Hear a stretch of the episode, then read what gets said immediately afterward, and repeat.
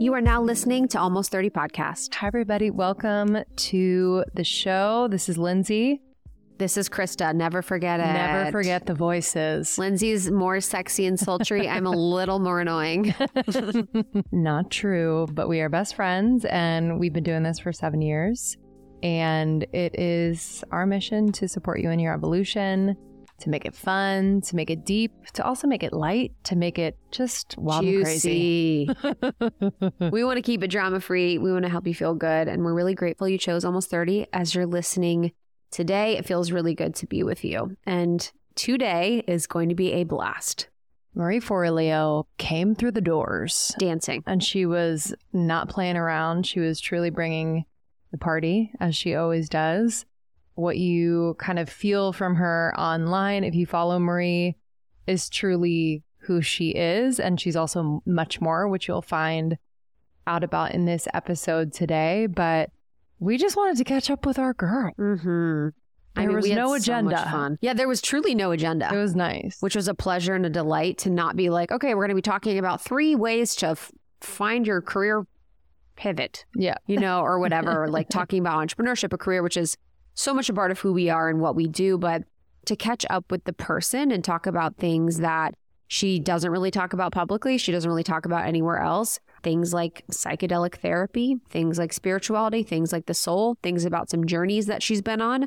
I felt really grateful to be a facilitator of that conversation because Lindsey and I have talked about psychedelics and psilocybin and ketamine, ayahuasca over the years, just kind of exploring plant medicines for ourselves and in our journey. So to have someone like her talking about it and the ways in which it's helped her was just so fascinating and fun. Yes. And I think, like, you know, someone like her who's had two decades of incredible success in a, I wouldn't say traditional sense, but she's built an incredible business. And then to also hear her healing and spiritual journey, it really brings all the pieces that make that possible to the forefront because I think we get so obsessed in this entrepreneurial path with like the steps and the way and the right way and the perfectionism of it. And there's just this nuanced, more complex, but also like joyful approach to getting what you really want and like creating your dream life that involves so much more than like the programs and the formulas and all of that.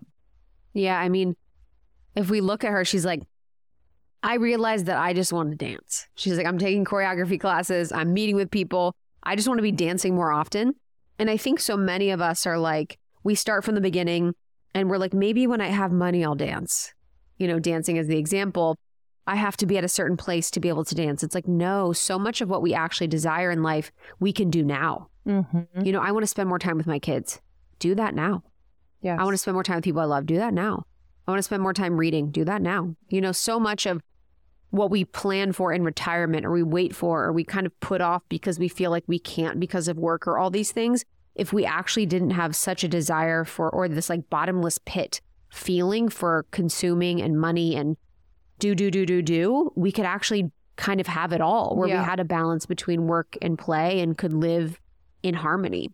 And Abraham Hicks talks about that. It's like feel that good feeling. Yeah. That's what creates more of that good feeling. So if you're kind of in this hustle and grind and like sacrifice mode of like not quite yet, but grinding until you get there and really restricting yourself of the joy and of the things that just make you really happy, you're going to get more of that. Mm. You know, just by just by like kind of energetic law. Yeah.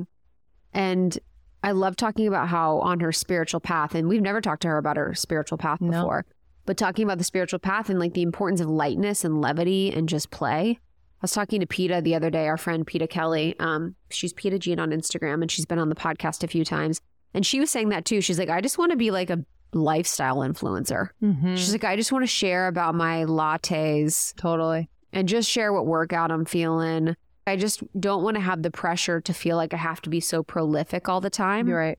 And I think so many of us have that where content creators, entrepreneurs, people that exist online. I mean, it could, it could even be if I wasn't someone that was a public figure, you have the photo of you from your wedding or your trip or whatever it is, and you feel like you kind of have to continue to outdo yourself Yes. or like do more or do better or do deeper or do, you know, Or the, I'm just thinking about like sharing, like say you share a photo from a vacay, and like most people will be like, "Here's a photo from a vacay," like whatever, like peace and love, and like I I feel like sometimes I, I will speak for myself where I'm like, what am I gonna say Oh, about 100%. this photo or this experience? Totally. I was thinking And my it's like- birthday.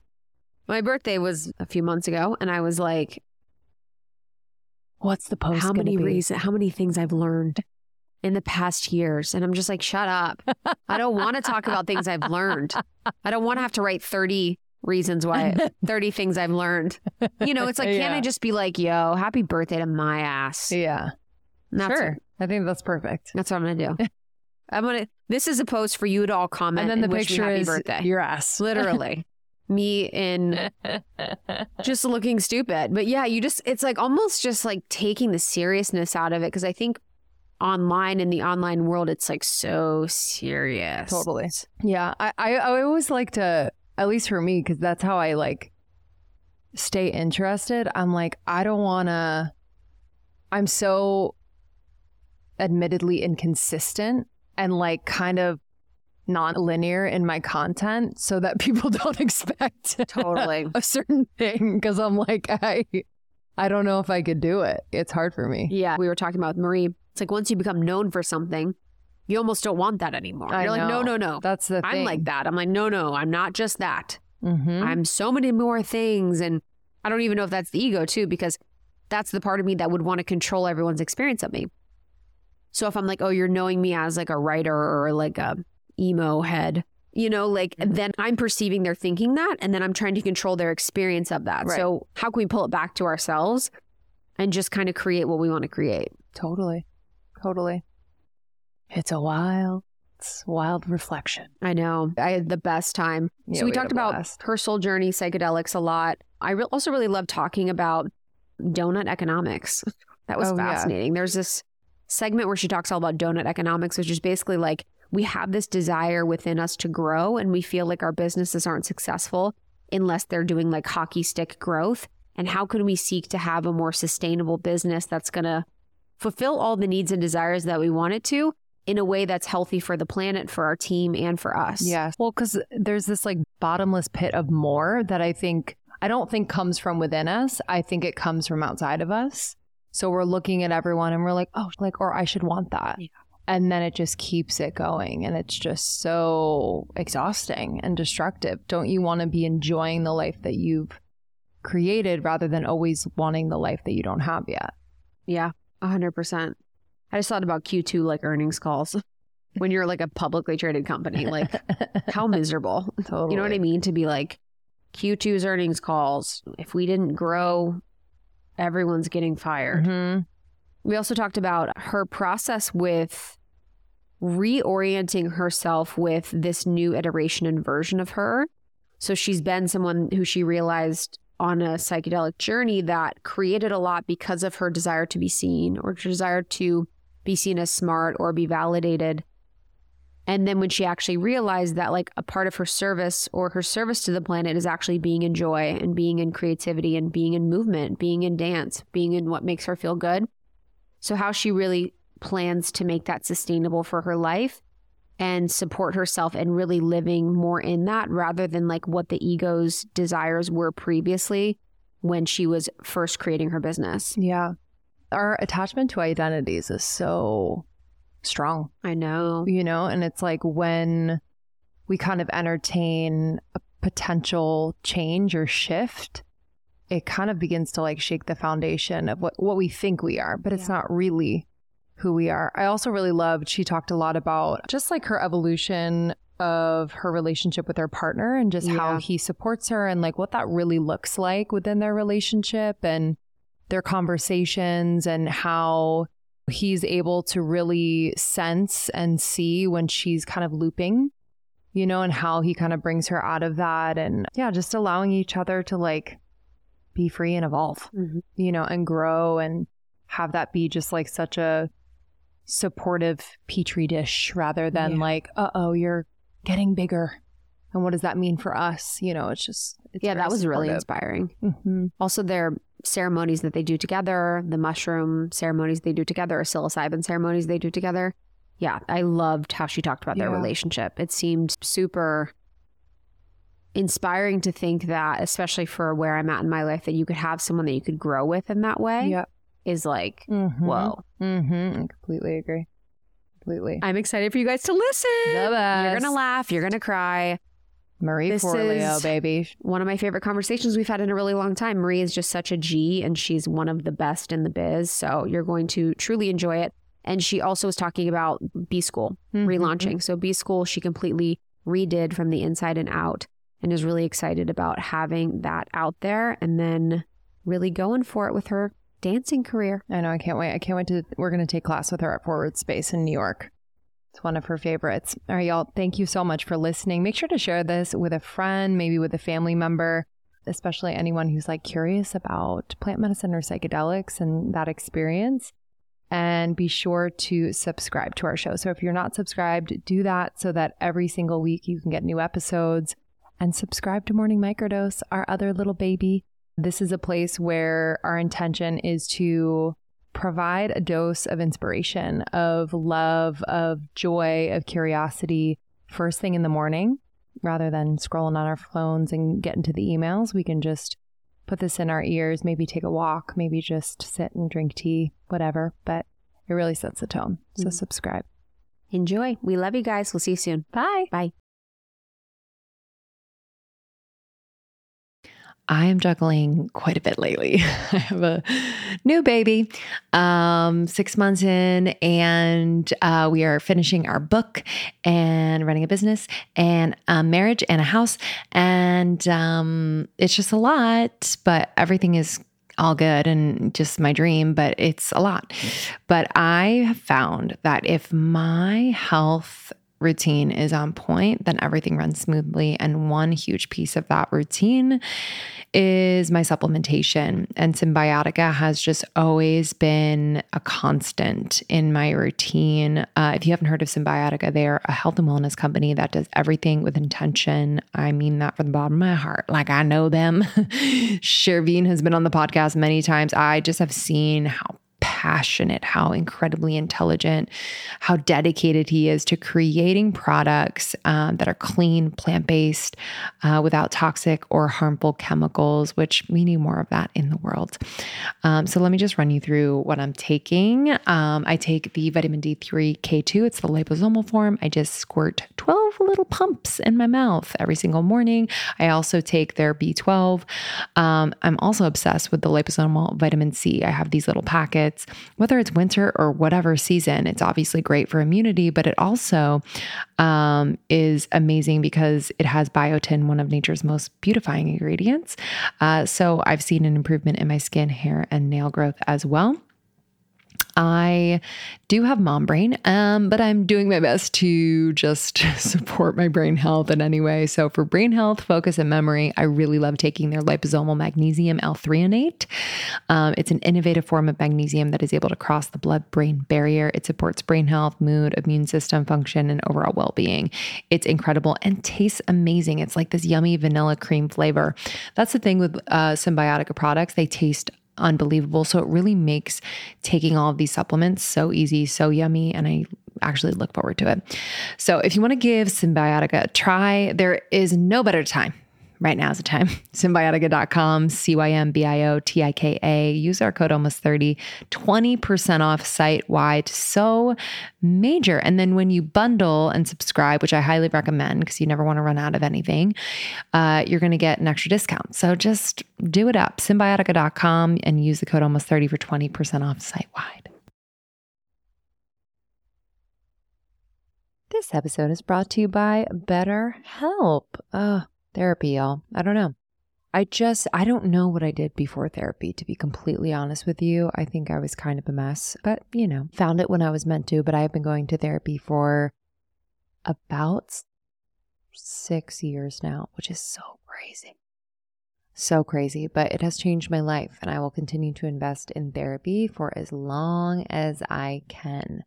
I feel like it has totally, totally made my relationships better, made my career better. I am a better mom. I am a better wife. I am a better friend. I am a better daughter and sister. Y'all, it's just the gift that keeps on giving. So if you're thinking of starting therapy, give BetterHelp a try. It is entirely online, designed to be convenient, flexible, and suited to your schedule. All you have to do, this is it. Just fill out a brief questionnaire to get matched with a licensed therapist and switch therapists anytime for no additional charge. If you get matched and you're like, eh, not quite a fit, they make it easy and it's free to change. But I've had a lot of friends try BetterHelp and love it. So I really, really encourage you to start therapy. It's been the best decision I've ever made for myself. Find more balance with BetterHelp. Visit betterhelp.com slash almost 30 today to get 10% off your first month. That's betterhelp.com slash almost 30.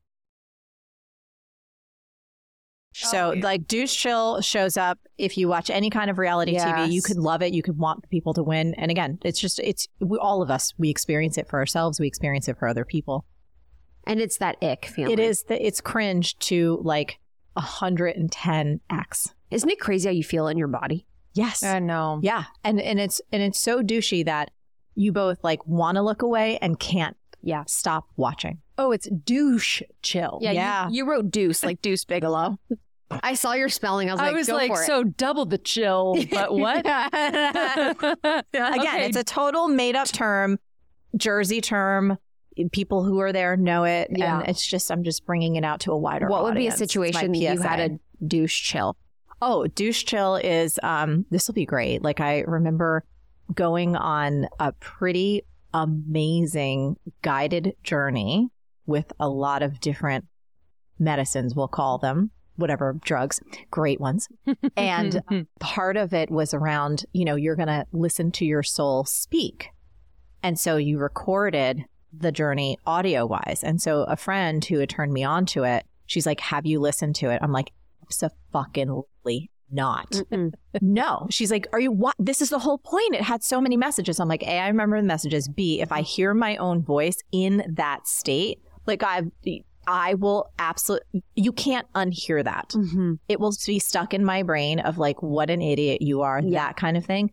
If you've ever seen a picture of yourself drunk, if you've Oh. ever seen a picture of yourself thinking that you are the like best thing ever Uh-huh. or a video of such a time, you know what I'm talking. Mm-hmm. And remembering those outfits where you're like, you were so Oh, yeah. excited to wear them. You were so like, it was all about the outfit. And then you look back at the picture 10 years later and you're like, oh my Mine's when God. I've said stuff and I thought I was so like sometimes I'll listen to podcast clips and I'm like, you think you're something else. You know, when you just think that you're being so profound or whatever, I'm like, you thought, honey. you thought. And it's just, I mean, that's the thing about being a public figure that people don't think about how many opportunities you have for cringe A hundred. and for embarrassment and for just to see yourself be like, oh my gosh. selfies. Can we talk about Oh. selfies? Can we even talk about the need for selfies or the need for putting yourself like I? Yes. So this just this morning because You, you, put know a fire one out. uh, that one it was Fire. like one, but thank you. It takes literally like six or seven hundred, but in the act of me doing it, and I understand the mechanics, I understand the math, I understand that for any like great photo, you are going to have at least 30, if not 40 ones that are total shit, right? And as I'm doing it, I'm like, this is ridiculous. Yes. And at this point in the game, because I've been, you know, doing what I'm doing for 22 years, like I'm so tired of seeing Mhm. myself. I'm like, I've said it all. I've said all the things. Now I just want to talk about like beauty and fun and pop culture. And like, let's talk about some fashion. Let's definitely talk about business, Yeah. bringing Erewhon over to the East Coast, like all the things. We can go deep, of course, but it's like I've been deep for so long. So like sitting here with a phone in front of my face, it just douche chill. Douche chill. Douche I actually relate so much. I was talking to a friend about this because, yes, when, and I'm someone that's so deep naturally, but then it becomes like my brand. And I'm like, oh, no, no, no, no. Yes. You guys don't know me like that. I'm not just like, deep. but your feed. Yes, like- exactly. Are you Yeah. depressed? Yeah. And it's like that where you cultivate something because you want to be known for that and you want to be in that space of entrepreneurship or business or whatever the lane is.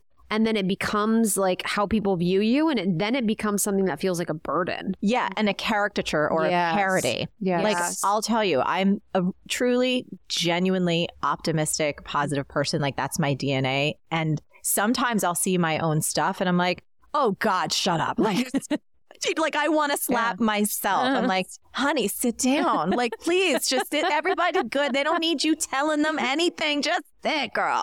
But I mean, that's the thing about like viewing ourselves online. Yes. It's such a trippy thing. Yeah. Because no one is really taking us in in that. Maybe a few people are taking us in in that way.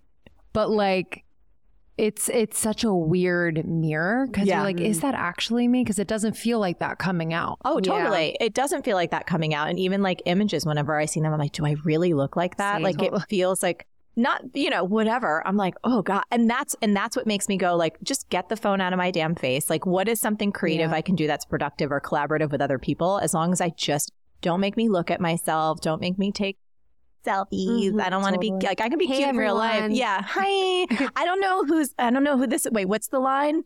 I don't know who needs to hear this right now, but if I hear that oh again, oh I will stick a fucking fork in my Dude, eye. Hundred percent. I I don't know I who don't, needs to hear this right now, but maybe and by you. the way, maybe it's you, and maybe it's me, or maybe yes. it's all of us, right? Yes. But like sometimes it feels so forced. Yes. And by the way, P.S. You can probably pull up my Instagram at some point, and maybe I don't know. That's the one where I may have drawn mm-hmm. the line. Do you, do you know what yes, I mean? Like I actually I know don't exactly. Think because for me it always feels a little forced, contrived, not real. Mm-hmm. And anyway, yeah. It's like you can just, I think it's like you can just say what you want to say. Yeah. Without even being yes. like, this is for you, yeah. person out there. you know, like I'm doing this for you and I know uh-huh. you need to hear this. Uh-huh. I think it's funny when I'll be, this is so random, but scrolling like something and it's like a tarot reader or something, they're like, I've got a message. Yeah, don't you. stop scrolling. And you're like, oh my God. That shit I'm always down for. Like, I have no, to say, bitch, for me, that's black magic. no. So I'm always down for like, um, I love something that like if I can read a book or open a book or see something and then there's a little message and feel like it's for me, yes. I think it's fun. yeah, that's fun. like synchronicities and yes. play and joy. Mm-hmm. Yeah. But so on this, I'm really grateful we're talking about this because I think so many people have that experience where they're they either find success or they try and find something or a place where they can hang their hat of yeah. like I'm an entrepreneur, I'm a dancer, I'm a and I'm saying all the things you are.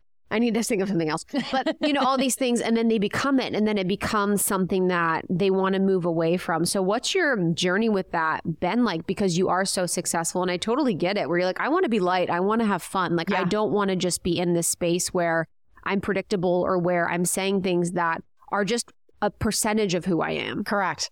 So I think that's one of the cool things about getting older. And I talk about this so much. Like the sometimes it's like just the shedding of the fucks is really, really freeing and wonderful.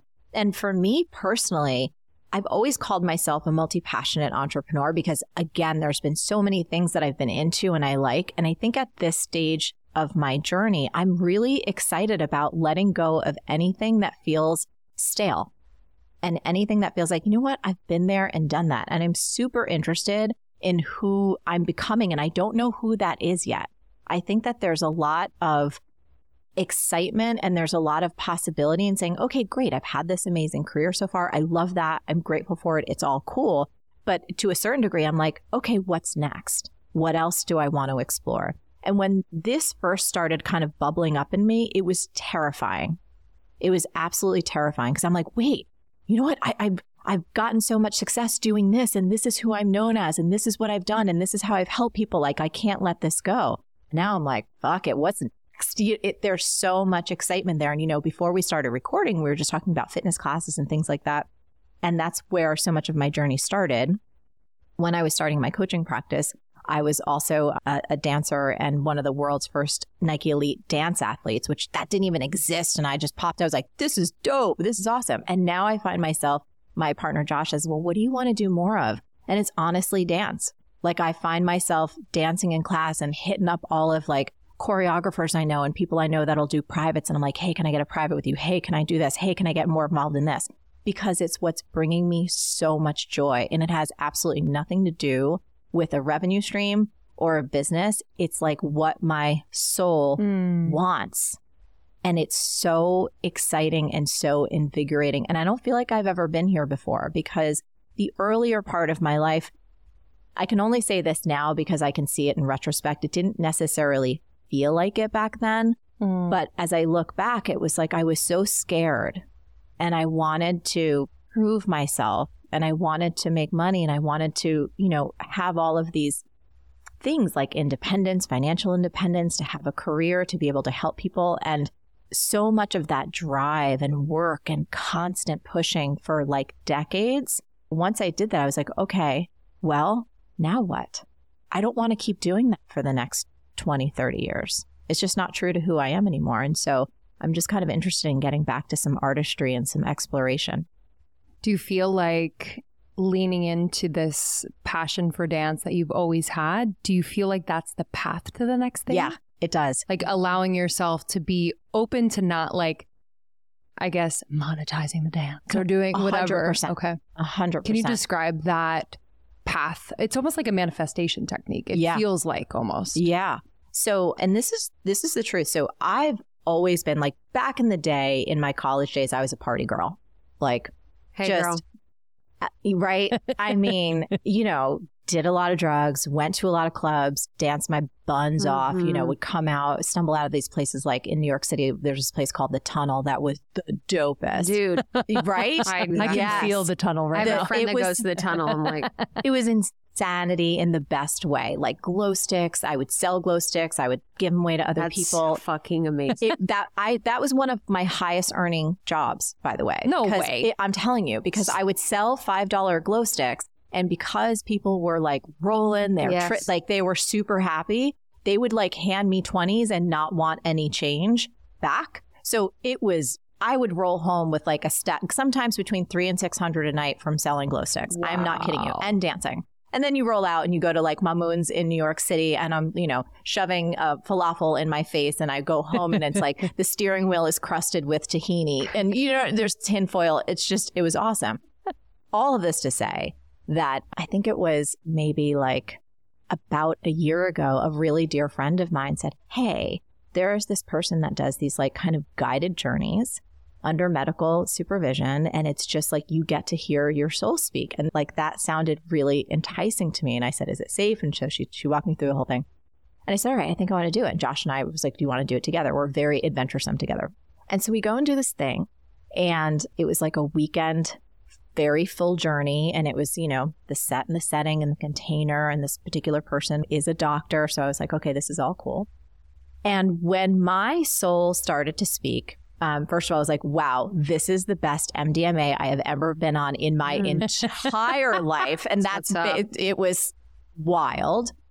And all my soul was saying was how my purpose is to be in joy, is to dance and to experience that and to allow other people to see me in joy Mm. which totally fucked with my idea of producing, of giving value, of like creating all these things that will quote unquote help other people.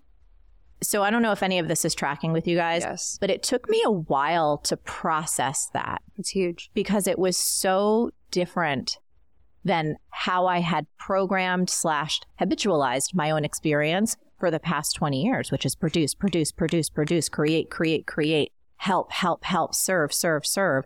And this whole message was like, Mm-mm, you're kind of done with that. You need to be in joy.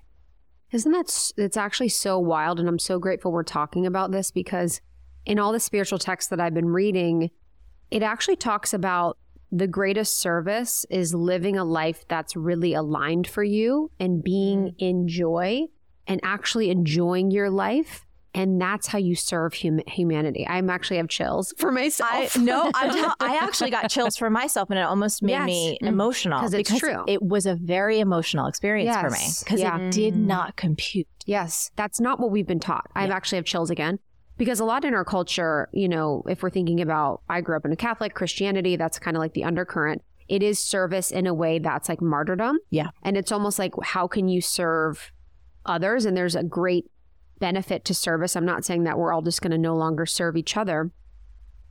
But I think in our society and culture, we kind of distort service to other and actually don't understand how to best serve and then lose ourselves along the way. Totally. Mhm. And there's like a distortion of value. Yes. So like what is valuable? So we Mhm. think like providing, you know, whatever Yes. it is. the I'm going to help empower women. I'm Yes. going to do these Yes, things. which like- are all amazing things, but we forget that there's this innate and intrinsic value in like you said aliveness aliveness yes and i love that beingness and you know for me i had such an addiction for so many years and and it's there's two pieces to this. Like i've been super like workaholism is super easy for me because i genuinely love what i do. So there's like kind yeah. of a bleeding of lines because it's not like i'm necessarily quote unquote punishing myself to do it. Sometimes it can bleed over into that so that's easy for me.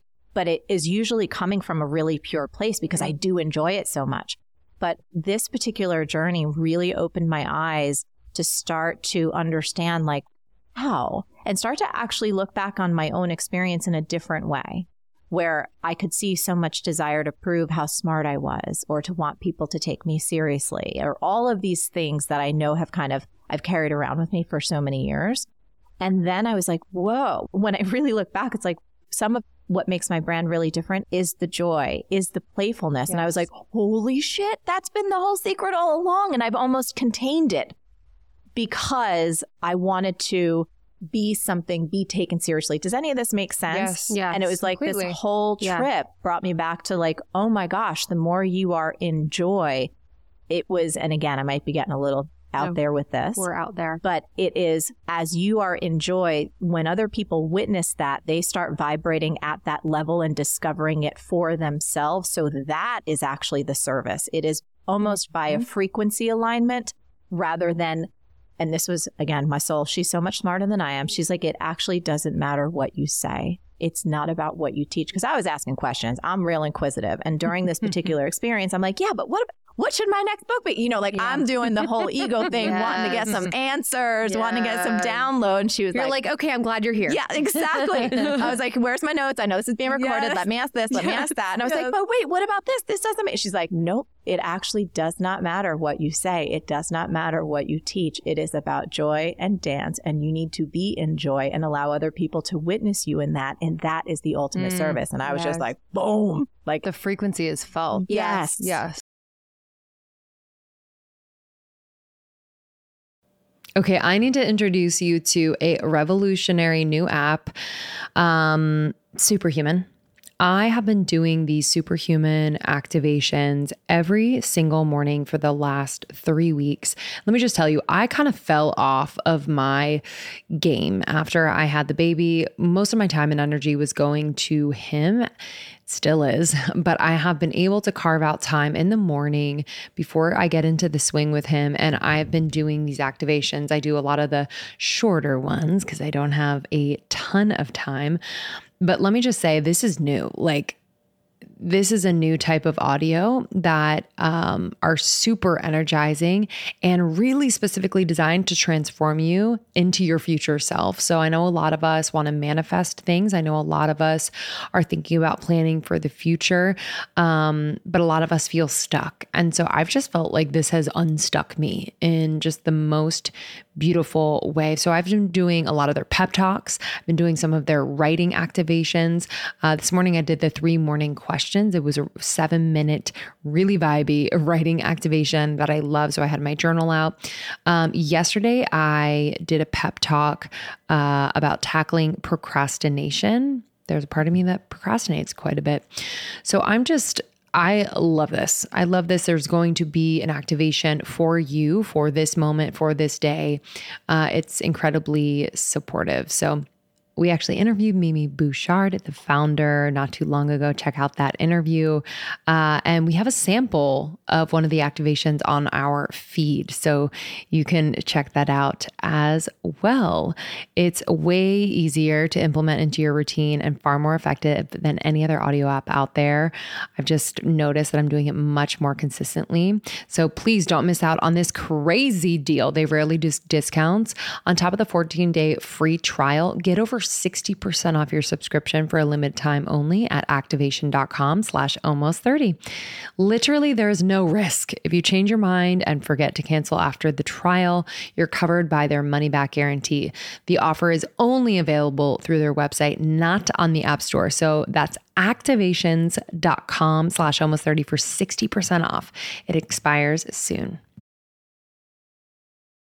Joe Dispenza talks about entrainment, and entrainment basically is the cell that's vibrating at the highest frequency will help entrain or lift the other ones up. So when you're vibrating at a specific frequency of joy, you're actually able to bring people up mm-hmm. to that mm. frequency with you. And I think we're at a point on earth where we need more of that modeled because we're so used to being shown the struggle yes. that it takes to get what you want. And I know that I'm sure all of us have experienced kind of the reprogramming that needed to happen around ease and pleasure and yes. joy and getting what you want. Yes. I mean, the word that always cycles in my mind from my childhood is like, you got to sacrifice. Yeah. You got to sacrifice to get there. And I don't think that's completely wrong. There are moments, obviously, but it's like that word just had so much density to it that mm-hmm. it felt like this trudge to get to where I wanted to go. And don't you think it's a little bit too in terms of evolution of stages? Like I feel like I had to go through everything that I went through. Like I needed yes. to basically work my buns off and my yes. eyeballs needed to fall out and I needed to drive myself into burn. Like I needed to yeah. do all of those things because it was a part of my journey and I I learned so much from it.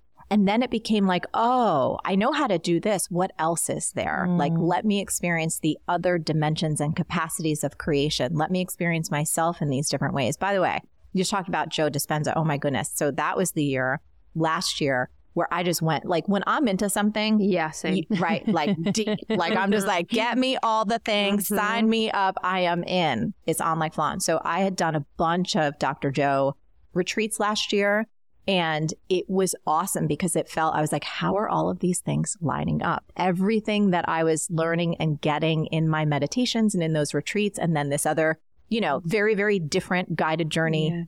fantastical experience, um, all were about that frequency alignment. It's, yeah, I mean, it's such a paradigm shift because what you were doing before and what I've done, what a lot of us do and believe is that with the doing, you will receive love. Mm-hmm. With me being seen as smart, me being seen as these things, by doing or achieving, I will receive love. And this is really saying by being and being in a joyful frequency or state, which is what we deserve, that is how we will receive love. And it almost I can hear, or maybe I have an undertone of it where people can see that as being selfish where it's like, oh, like you enjoying your life, living your best life is really the greatest service. But I really love it too because in a lot of the spiritual texts that I that I really love, like the Law of One, it's like how can we honor our own free will and the free will of others? Yes. Because I think a lot of time we're imposing on other people's free will when we have this perception that other people need help or other people need us to do things for them or I'm starting this because I want to help people do this. I hear that all the time with podcasters that we coach while it is so noble to have the desire for service to be first, I think oftentimes people negate what their actual true desire is. Yes. And then it becomes about other people and not about them. Yep. And that won't sustain the career or business.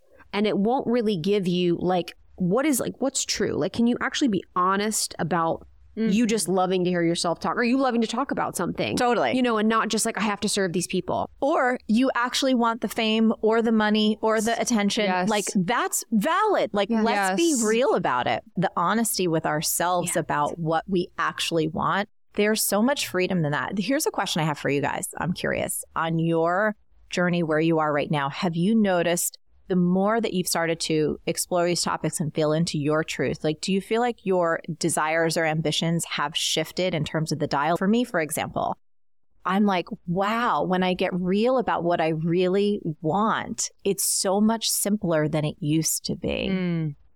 And totally. my body also, I feel like she's speaking louder. I flew over here the other day from New York City and I was so excited because for whatever reason, I get a ton done on planes. Planes is like I knew I was like, oh, I have all this backlog of emails. I have these folks I just want to get back to. And so I'm going through my emails and there was invites in there from different speaking opportunities and beautiful things from friends and colleagues that I absolutely love and admire. But when I would look at each email and I'd look at the possibility and one, you know, press a video, this, that, the other thing, my body screamed, nope.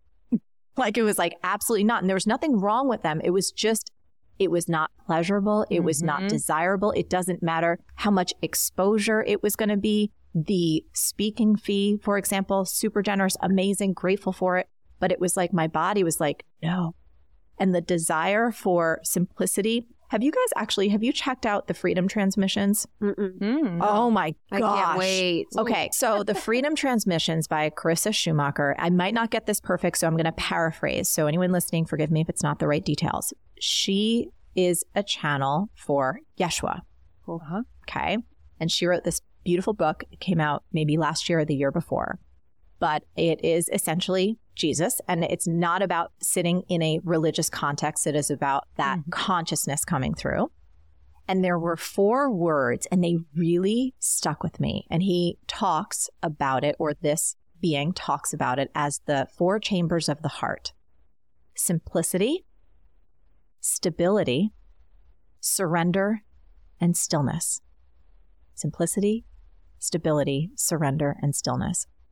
And this notion of really embracing those energies as a force in your life. And if you move towards them, there's this tremendous peace that starts to emanate from you and this tremendous clarity that you Mm. start to feel. And for whatever reason, when I read those words in this book, they really, really lit something up in me. And I've been using those words as almost like daily rooted ideas for how I want to move through my day and how I want to make decisions. And I find that when I'm moving towards those energies or, or embodying them, everything gets so clear. And I find that so much of the static and so much of the kind of neurosis that has driven me in the past feels like it just has melted away. And it's I'm I'm really glad you said this because I wanted to ask you about kind of your relationship with slowing down and stillness and because I feel like with someone who's so accomplished and I I feel like you know we feel this sometimes where can we slow down? Yes. Yeah. There's a Like- lot of fear. There's Yeah. a lot of fear that comes up around simplifying and slowing down and I've I've definitely felt that call to simplify as of late and I think it's after getting married and just kind of like rooting down there's like a lot of like peace and stability in that for me. Yeah. And it just I think it's that those four words make me think of my true confidence Yes. like where I really find it's not about the accolades, it's not about all these things that we do. It's like when I have those things constant and in place and I can travel to that place very Mm. quickly and easily, that's where my true confidence lives. It's Yes. not in the doing of all the things. Let's talk about the fears that come around slowing down or Yeah. around shifting gears or around, in all honesty, my viewpoint is it's evolving. It's you're growing, you're changing, you are growing into more of, I believe, who you're meant to be. And it's like, what got you here won't get you there. Yeah. You know, that classic book and that classic notion. The only thing that we can depend on in life is impermanence and change. And that includes ourselves. It includes how we look. It includes our ambitions. It includes, you know, and this is, I think, a piece of it. One of the interesting parts about doing the things that we do, or anyone who has somewhat of a public persona in any way, is this massive fear of irrelevance that you've worked so hard on your climb up. And then you get to whatever certain point that feels like, oh my goodness, things are going great. There's people that appreciate my work. You're, you know, all the things are kind of lining up. And then when the ground starts to shift underneath you and what worked in the past doesn't work anymore, whether it's the external, like the numbers are going down, the business is shifting, the market is shifting, or it's your desires that are shifting. It's your ambitions, your the craving of what you want to experience is shifting. That's terrifying.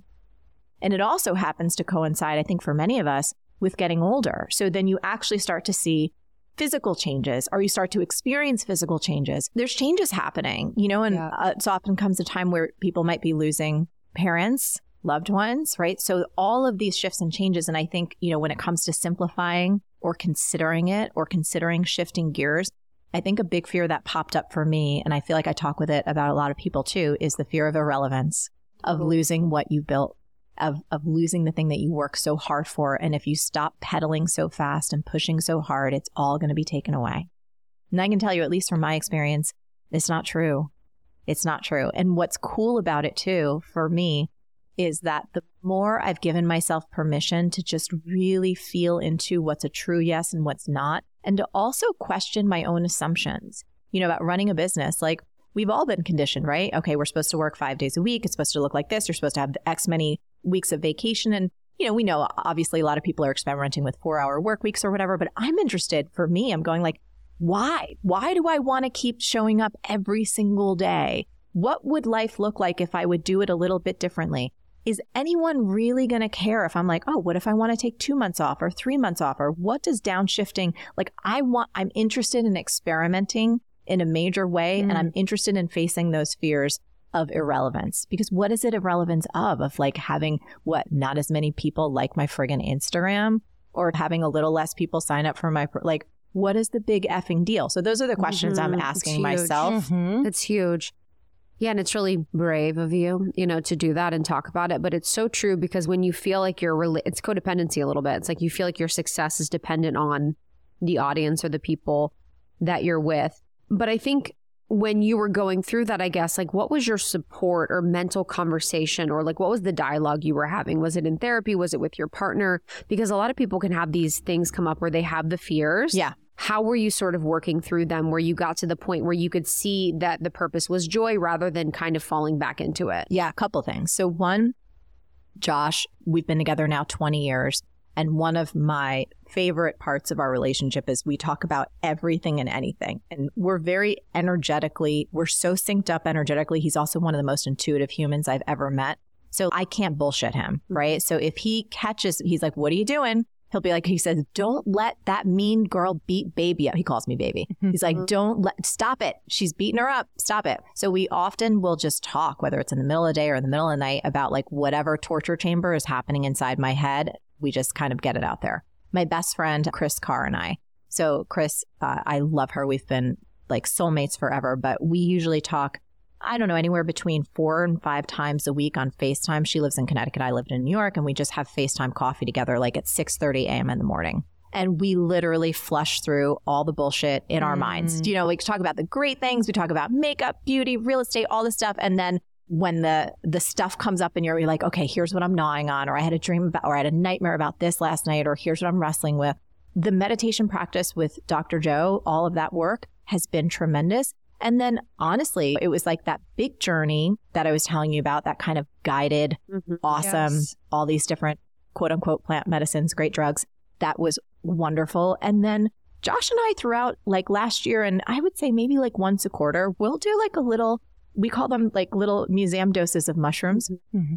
at our place out in Sag Harbor.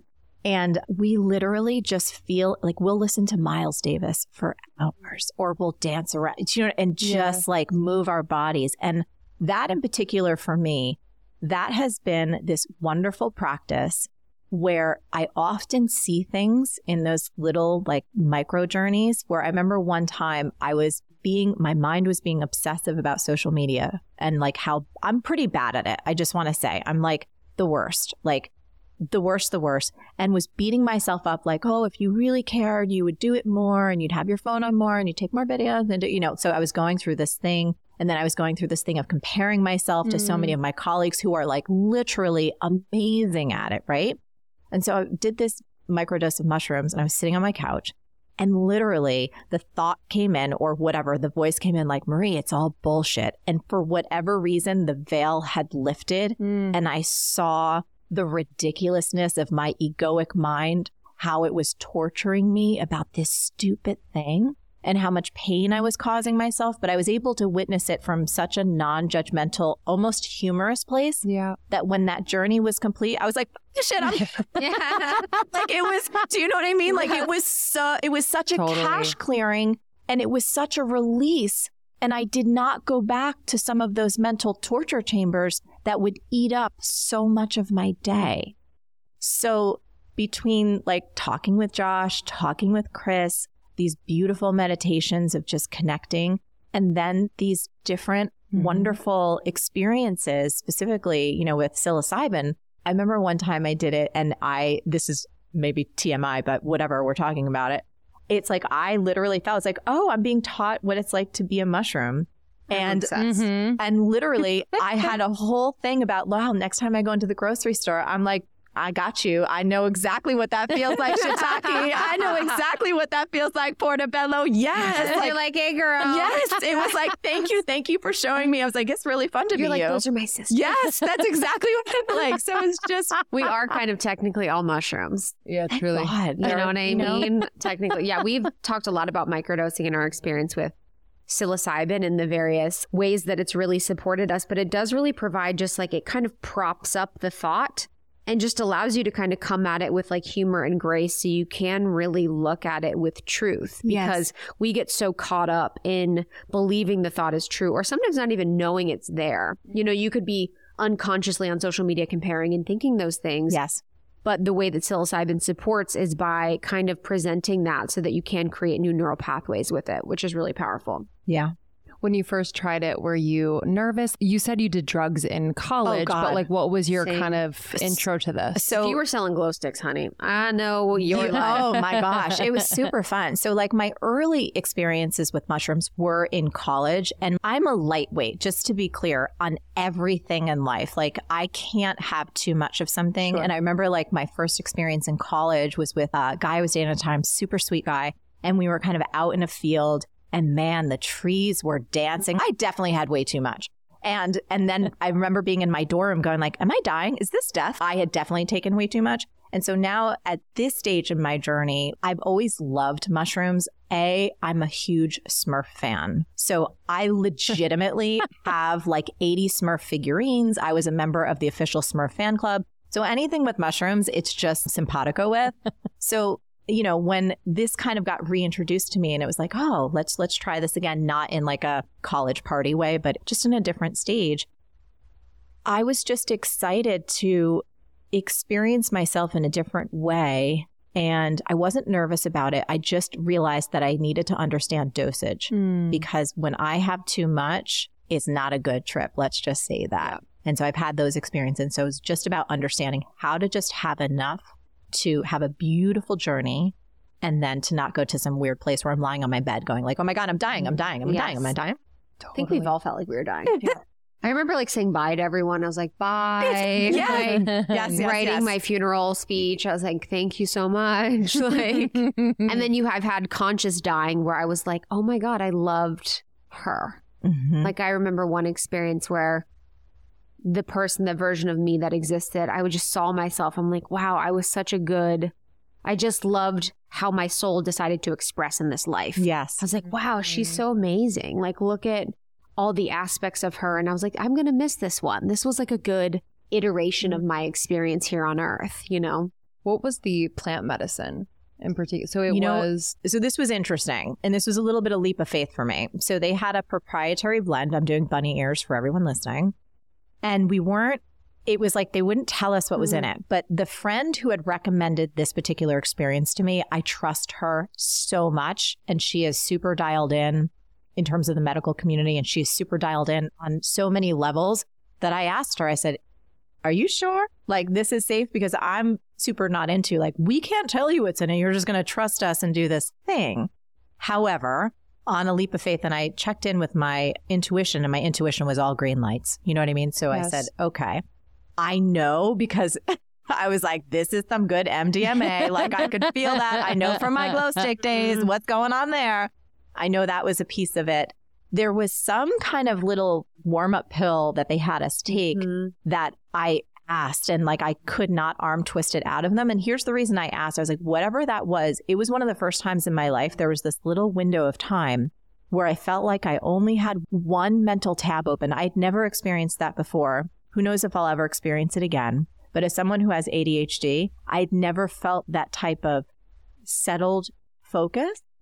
And it was super, super, super peaceful. There was no kind of racy edge to it. It was it was extraordinary, but again, I couldn't arm twist it out of them.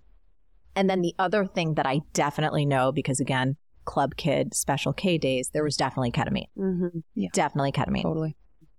Ketamine for me hasn't provided much, but like I was laughing with my therapist. We did a ketamine journey and I fell asleep. She's like, like she, we woke up after and she was like, you slept the whole time. I'm like, got it. like sometimes I just can't really get into it, but I think exploring them has been really beautiful. Did you have any apprehension, or I guess because, and I had done, I had my party drug phase, so it actually supported me in finding these medicines helpful. Yes. I guess from the identity that you have as an entrepreneur, a businesswoman, like super successful, all these things, was there a part of you that's like, is this something that Marie Forleo, businesswoman extraordinaire, does? No, to be honest. So, what I have shown people is the Yeah. real, it is the real me, right? So, anyone that actually knows me, it's like they know whatever you see on camera, like that's really me. I am really a goofy, crazy motherfucker, right? Like that's it. I know how to clean it up for network where I'm not going to say the F bombs. I know how to be appropriate to wherever I am. However, what I have shown the world is not anywhere near the full me. So there wasn't a concern. And I don't really talk about this stuff on my podcast, not because I'm not interested in it. It's just we haven't gone there yet. And it's just so I'm super excited to be able to talk about it with you guys. But I think that, especially from a scientific research perspective, I get I'm so fascinated and it honestly brings tears to my eyes because I care about humans and we've all read or seen the studies with vets or various people from every walk of life who struggle with PTSD and they're battling extremely difficult things and they happen to find themselves in a situation where they can experience plant medicine or some type of therapy that is not a traditional thing for our particular culture and they have these extraordinary healings in such short amount of times. I remember I went to a film screening in Shelter Island, and there was a gentleman, many tours through Iraq, and no matter what he did with the VA, like he was about to end his life. And he showed up at the VA, and they were basically like, "Mm, "Can't help you." And it was this incredible thing where he finally got into a program where he could get plant medicine. And now he's a huge advocate and he's working on bipartisan support to make sure that kind of some of the errors of our past, where we started to research these beautiful possibilities, then got sent underground because it was hippie stuff and dangerous Right. and you're going to melt your brain and all the bullshit that happened back in the 60s and 70s. So I think that, I don't know how I got there, but essentially there's so much promise and possibility for so many of our fellow humans, ourselves included, that are struggling with addiction, PTSD, so many things that I just think it's important that we talk about it, that we're responsibly talking about it, and that people understand that there's not just one way to solve a problem and that there should be many, many, many, many different options on the table and that you make educated decisions, but that you're open minded Yeah. to see what else is out there. And it's really like a practice in trusting yourself too, because I think people just wait to be diagnosed and given what, you know, Their doctor their says, doctor says they should have. And you mentioned your intuition before. And I just think that disconnection from your intuition, I've just noticed in myself and in others as one of the pieces of depression, anxiety, etc. Yes. So I just think in modeling this and just sharing these stories of like alternative ways, we're showing that we can follow kind of what we're we're called to and it doesn't necessarily have to be so prescriptive. In terms of your intuition, has your intuition been something that's always been loud and clear? Because I feel like someone would look at your career and be like, oh, yeah, she's got that on lock. Mhm. Yeah, this is something I feel like I can thank my mom for. So, growing up in New Jersey, um, I was in the suburbs, and I was always like a super independent kid. Like, I just, so my greatest value in the world is freedom. I've known that. It's just like how this thing is built. And I remember I was like four years old in kindergarten, and I wanted to walk to school by myself. And my mom was like, no freaking way. Are you kidding me? You're four. She's like, maybe when you're like five and a half. And it was a few blocks. And once I finally got old enough, my mom said, All right, look, I'm going to let you walk a couple blocks to school once. She's like, But you have to make me a promise. And this is like in the 80s. She's like, If a car pulls up and is like, Hey, little girl, I got some candy. Come, let me give it to you. She's like, You need to pay attention. There's a small, still voice inside of you. It, it's God. This is how she framed it. Grew up Catholic. She's like, You have a direct line to God. You don't need to go to church, but you have to listen to this little voice. And whenever it tells you, run, or whatever, you must listen to it and it will never steer you wrong. So I feel like from a very young age, I was trained to listen within. And she taught me that this little small voice existed. Wow. So by the time I became a teenager, by the time I was a young adult, I was so practiced listening, not great at it, but I had a framework for it and I had some experience. And I think that's also one of the other gifts of getting older. I feel like my intuition just keeps growing louder and louder. And like physically, I've always been intolerant. It's hard for me to make really bad decisions because my body revolts. It literally, it'll get sick. It'll drop. I'll start crying. I can't move. Like it's, it's very, mm-hmm. very connected. And I think that even with all of these things, like I really tapped in when my friend was like, you need to do this. It was super expensive. They wouldn't tell me what the hell was in it, you know, that kind of big journey. Sure. But I checked in and it really felt right. Like there was no signals. I was like, this feels really good. And I'll say to build on that, there's been some times when Josh is like, oh, let's like do a little journey or whatever. And I check in and I'm like, babe, they're not calling me. Mm-hmm. Again, my experience with being the mushrooms in the grocery store, I'm like, mm-hmm. I can feel them. I know when they're calling me to like, hey, it's time for you to be totally. with us. And then there's other times, and I'm not interested. Again, did the mm-hmm. club version, the recre, been there, done that. Awesome. Not going to go back. So now I use the intuition too, where I really check in. It's like, oh, does my body or soul, is there some kind of clearing yes. that needs to happen? Is there some energetic block or is there some mental thing happening where I just need a little bit of an assist for a reset? And if not, I don't go near that. How has it helped your relationship? Oh my gosh. So I think Josh and I have always been really close and they've only any experience that we've had together, both like we do Dr. Joe together. So we've done our retreats, we do meditation together often, usually in the mornings, and any of our microdosing or even like that big journey.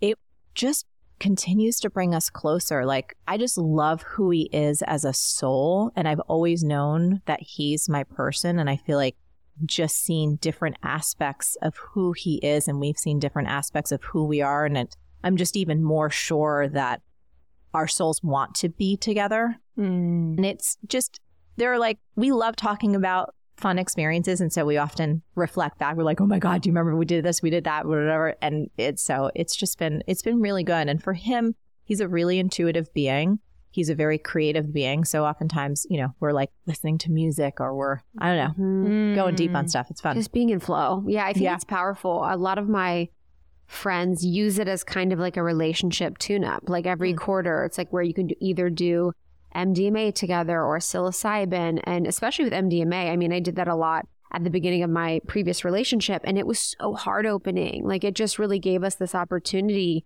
to just connect straight to the heart and really get deep in this really beautiful way. So I think having meditants to support people, if you're coming in with the right intention and you have enough of a foundation mm. of who you are, I guess, I think is really important because you could come in and be kind of messy. Like it could be sometimes people coming in with the intention of saying the thing that they wanted to right. say but felt like they couldn't. You mm. know, like sometimes when you would do with alcohol, you'd be like, I'm drunk. You'd be like, you know, you never. Just like yeah. using that as the excuse. But I think it's a really beautiful, I think it's so beautiful. Yeah. Or even the codependent piece where like you could be more in their experience oh, than yes. in your own. Like totally. if you're, I mean, when we did, we did ayahuasca years ago and we were far from each other. But I know that if we were laying next to each other, I mean, I'd be thinking about totally. you're going through. You thinking totally. about I'm going through. Totally. It's good to kind of have a little bit of a. Yeah, it's hard to do it sometimes hard. with a partner in that way because especially if something's dark or hard, you know, the desire is to control or to be and not really allow people to have their experience in it. But yeah, I mean, it's not for the faint of heart, but when it's used appropriately, it's so powerful. Yeah. And beautiful.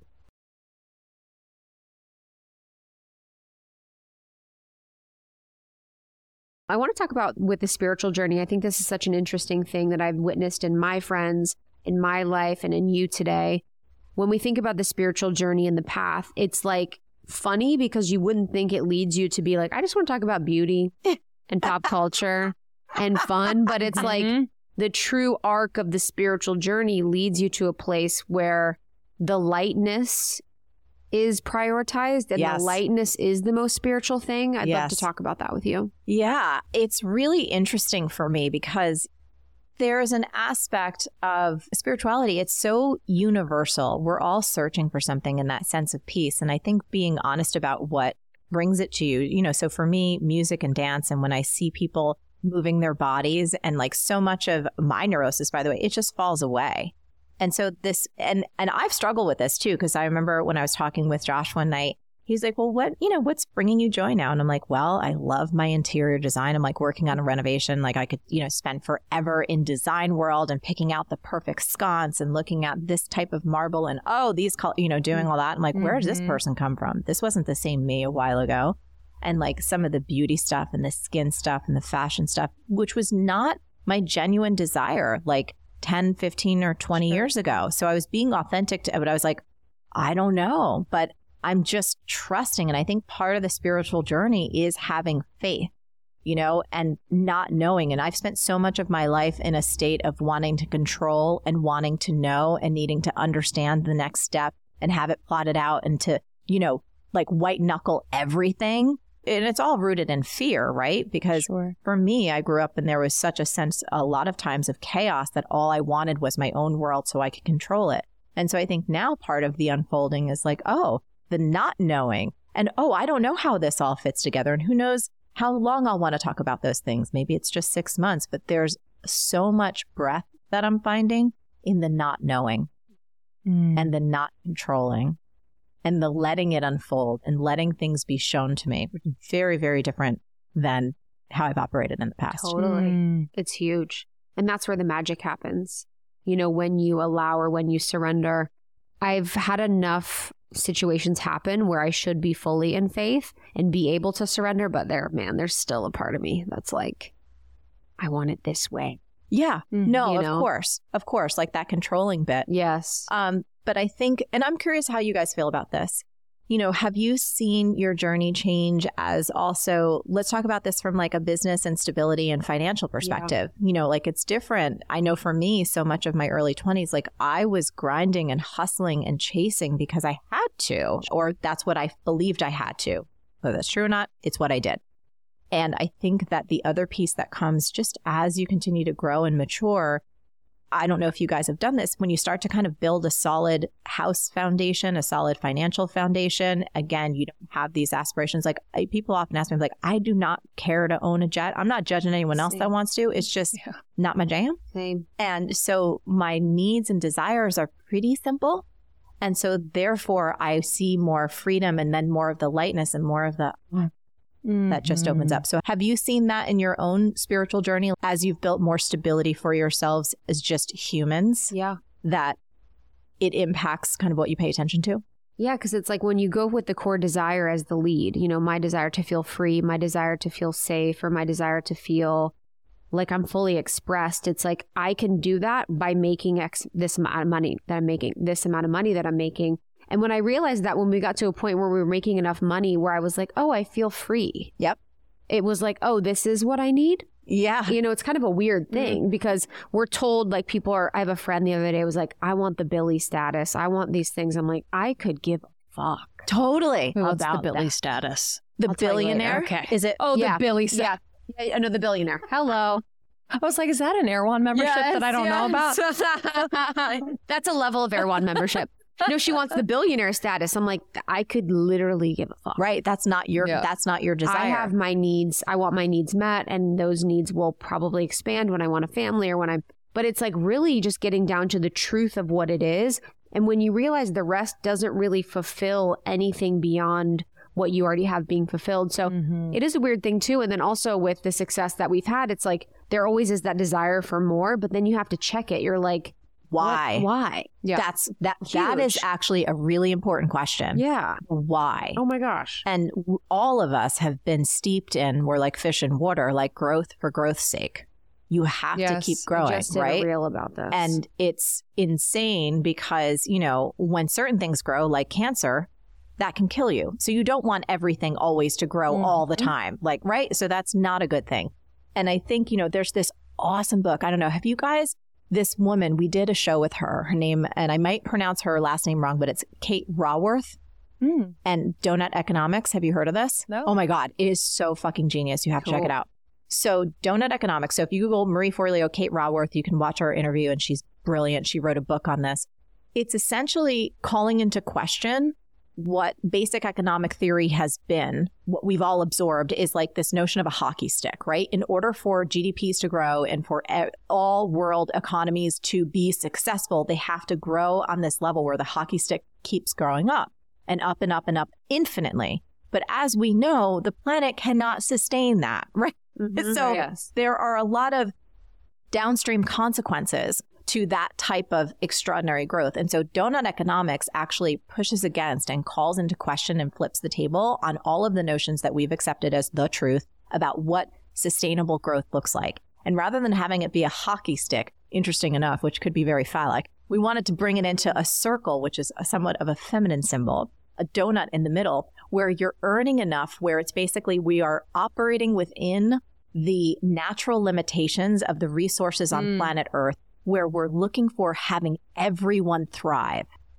That's the metric. So rather than this growth for growth's sake, unlimited like that, it's more about thriving and harmony. And like if you go too far in the middle of the donut, it's not good and you can't exceed the boundaries of the donut because that's when, you know, Earth will implode.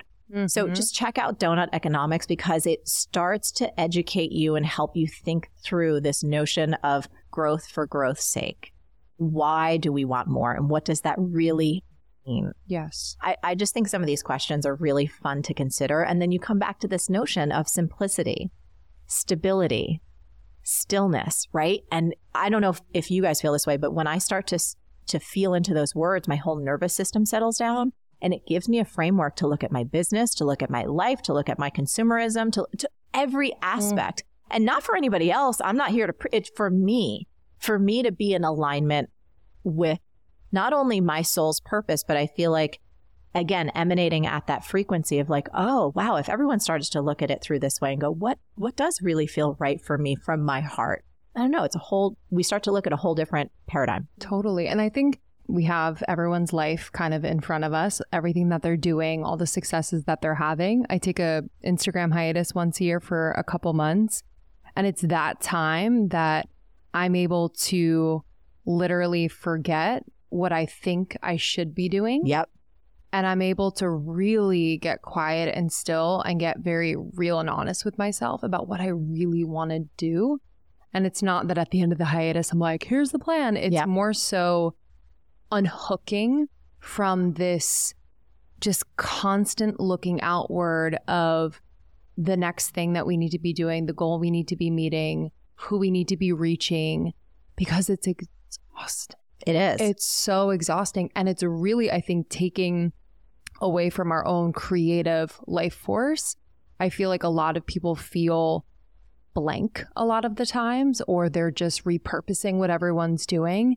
But yet they most likely have an incredible, genius, beautiful idea within them or waiting to be dropped in. Yeah, that's original. That's original. And they can't because they're so they're, they're spending so much. Yeah, it's all here. static and it's all input rather than it's like yeah. you know consuming before they create rather than creating before they consume. Do you have times where you kind of step away? Oh, most of it. Like recently, so we, you know, B School, our flagship program, has been around for like 14 years, and I just spent my team did as well, all of us, like the past nine months, redoing that whole thing, refreshing it. It was like a really big endeavor. It's a whole lot of hard work, and we're super proud of it. So it was during launch, it's like, oh, I'm going to be on social media a little more than normal. The moment that that's complete, like I love creating content. And as we're recording this, like Kelsey from my team is here, like we create things and we'll create things together, but I do it just like I do B School or the show. Like I'm making a piece of art and then I'm having my team help disseminate it, but I don't need to be there. It's yes. like MarieTV, we've had our show since 2009, right? I've never been the one that's putting it up on YouTube. Why would I need to be the one open opening Instagram or TikTok? I don't need to. Mm, yep. So I am actually off of social media most of the time. Right. I'm on there like it's so the ratio is like the least amount of time I'm actively on there and most of the time I'm off. Yeah. Just because I don't find it healthy for me. And that's the goal. You know, all of this is like the path of entrepreneurship or whatever. It's like during the time when you're grinding or, you know, you're spending a lot of time or you're a workaholic. It's like the vision and goal is to eventually have to be honest. But what you just said is the key that most people, and I found this for myself, it's like oh, I don't have to do that anymore. Yeah. So it's understanding for a human psychology, most of our lives, 40% of our lives are lived out of habit. So for me, it was like, oh, I've been pushing so hard. I've been working since I was nine. I'm 47 now. And it's like, I know how to do. And when you don't need to do it anymore, it's almost like you keep going because you're on auto. It's just habitual. So part of my journey recently has been consciously unpeeling that, stepping back, witnessing those patterns, and then being at choice with like, do I really want to do this now? Or am I doing it because I've done it for the past 30 years? And those are the questions that I keep asking myself. And sometimes I catch the autopilot, Marie, of like, oh, I should be, or I want to be a good example to my team. I, if, you know, I can't expect them to be working when I'm not. And then I'm like, what the fuck are you doing, girl? Like, to your point of saying, like, I've got here Yeah. working all that, but I don't want to keep going at this pace. And for me, too, the other interesting thing is like, my partner is 17 years older than I am. So that's a real reality. And as you start getting older, you just start paying attention to where do I want to put my time? Because our loved ones aren't going to be around forever and the years start going by really fast. Yeah. And I don't want to look back and go like, oh yeah, great. I got what? A thousand more fans or what? Yeah. Who gives a shit? Yes. Yes. Yeah, I think too it's like I had to realize in business with us or our friends or whatever that it's it's funny like people will see followers and they're like you have like 800,000 something like oh so she makes 800 million you know what I mean they think that like it's a direct number Yeah. or like 800 that you know it's not and I know people that have super successful businesses that don't have followers That's right. you know that That's that right. have 10,000 that That's have right. 5 you know it's like so Yes. unpeeling and unpackaging and we've even had to do that as a business where it's like the numbers could stay the same or grow a little bit whatever but it's like as long as the business is healthy and sustaining and like still supporting us and our team and living a life that we want like there's nothing more that I could ask for That's right. We're good. That's Yeah. about paying attention to what really are the metrics that matter. yes Yeah. And I always try and talk to business owners about that. yes It's like that's the huge. vanity metrics are bullshit. Mhm. Yeah. They really are. Like, Mhm. unless you're looking to be, who knows, like Yeah. the next, you know, that you really is your passion. You want to be the most famous influencer person with a gajillion followers. Yeah. Like, that's your heart's true desire. Like, if it is, go for it. God bless. Yep. But if you're like most of us, who that's actually not what you want, and I run into so many business like Marie, please tell me, like, do I need to be on social media? I hate it. Like, I have so Yeah. many people that confess to me it's like not how they want to spend their time. I'm like, you don't. You actually don't. If you get your content game down, I have so many business owners. They're running like multi-million dollar businesses. They're B schoolers who literally don't do social media. Like they'll take their email newsletter that they've done and have it kind of gently repurposed. They, you know, Alaskan Fish Company, like people that do really cool things that are absolutely not podcast or content, but super solid, profitable businesses. There's many different ways, I think, to be very successful as you define it in this world. And you do not have to have a phone surgically attached to your face 24 7. It's so funny. We hear that a lot too with podcasters. They're like, I don't like. I'm just. I don't yeah. want to be online. all the time And it's so interesting. I'm like, I feel like that's probably the soul sentiment. Like, so like a lot of people's souls are like, yeah, Yeah. we don't really need to be on this, but there's this disconnect Yeah. Mhm. between what they feel like they have to do. they see that as the definition of success. You Yeah. know, they'll be like, okay, I need to grow my following. I'm like, why, Why? would you do that? Why don't you grow the following of your audience on the podcast if you want to grow any following? You know Mhm. what I mean? It's like focus on the actual content.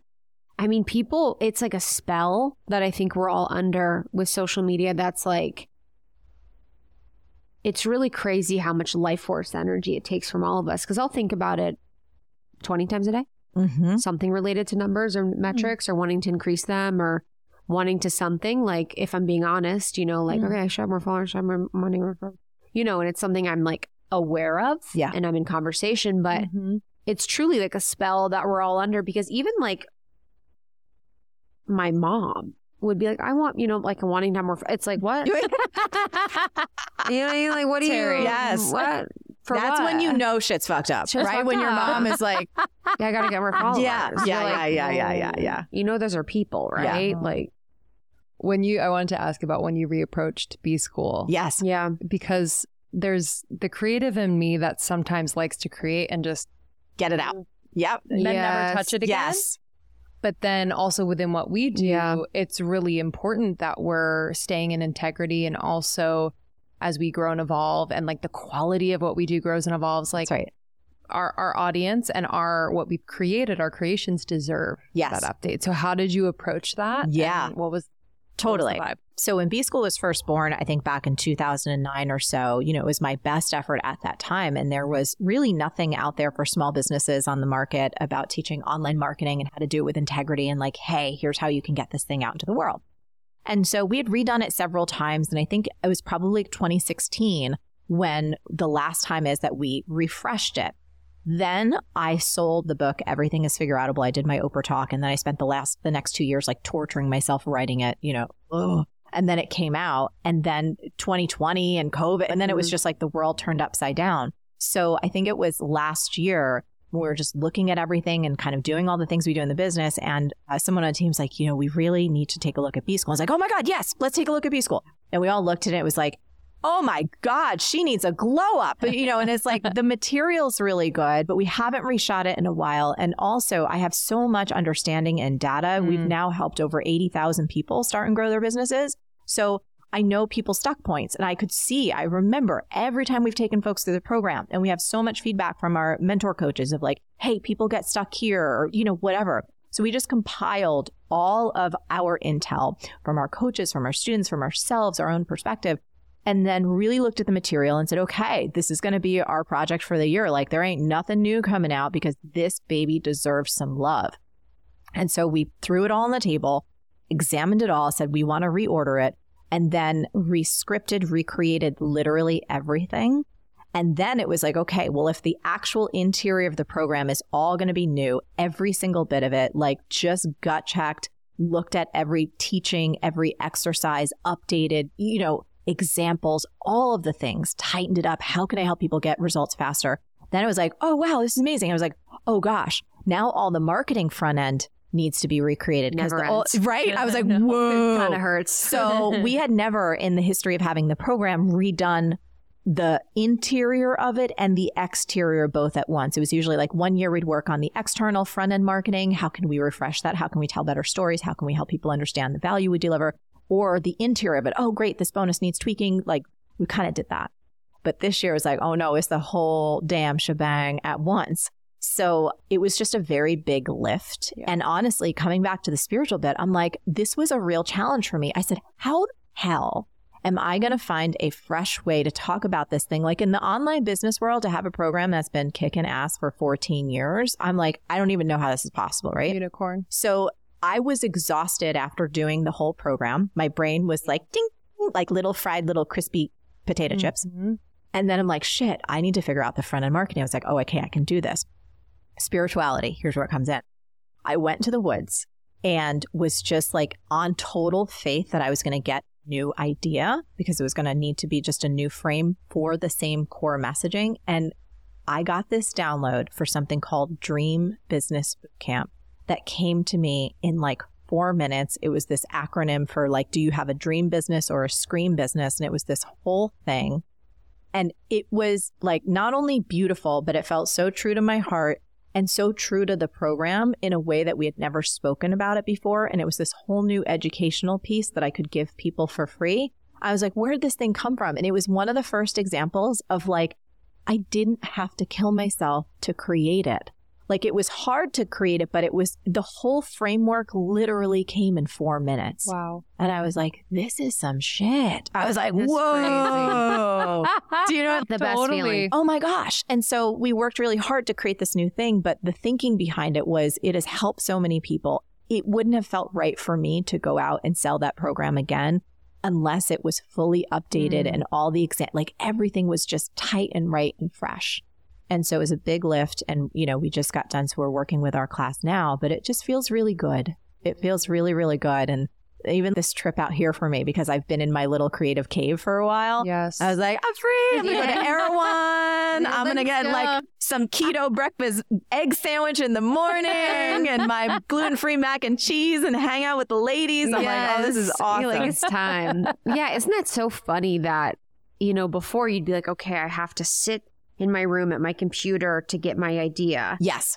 And Lindsey and I have the best ideas in nature, Mhm. moving, walking, talking. Like it's almost like the ego actually isn't invited Yes. because we're doing something that's not for work. Mm-hmm. And then the soul can be like, hey, morning microdose. Hey, like whatever idea it is, like to just drop it in. And so just encouraging people listening, you know, if you, first of all, are feeling stuck or feeling like things are unclear, allowing that to be okay. Firstly, I think people rush themselves to clarity a lot and Yep. they actually shortcut what could be a grand idea for one that is like okay or acceptable. So allowing yourself to be in confusion or stuckness, I think is totally fine and trusting that the right answer will reveal at the right time.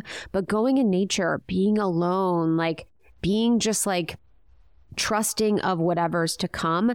And also too, it's like when a funky idea comes, you're like, scream business, dream business, you're like, yeah, let's fucking go. Yeah. You know, it's like this is it.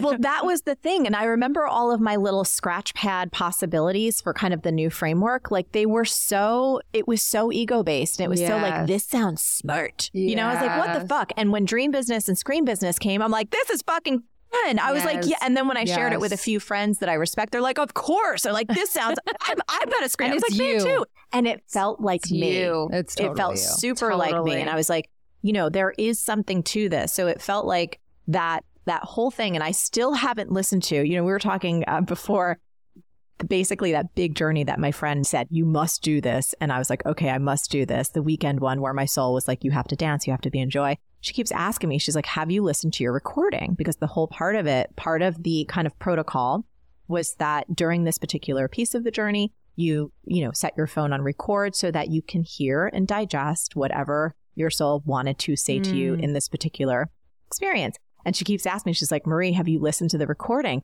I'm like i can't do it.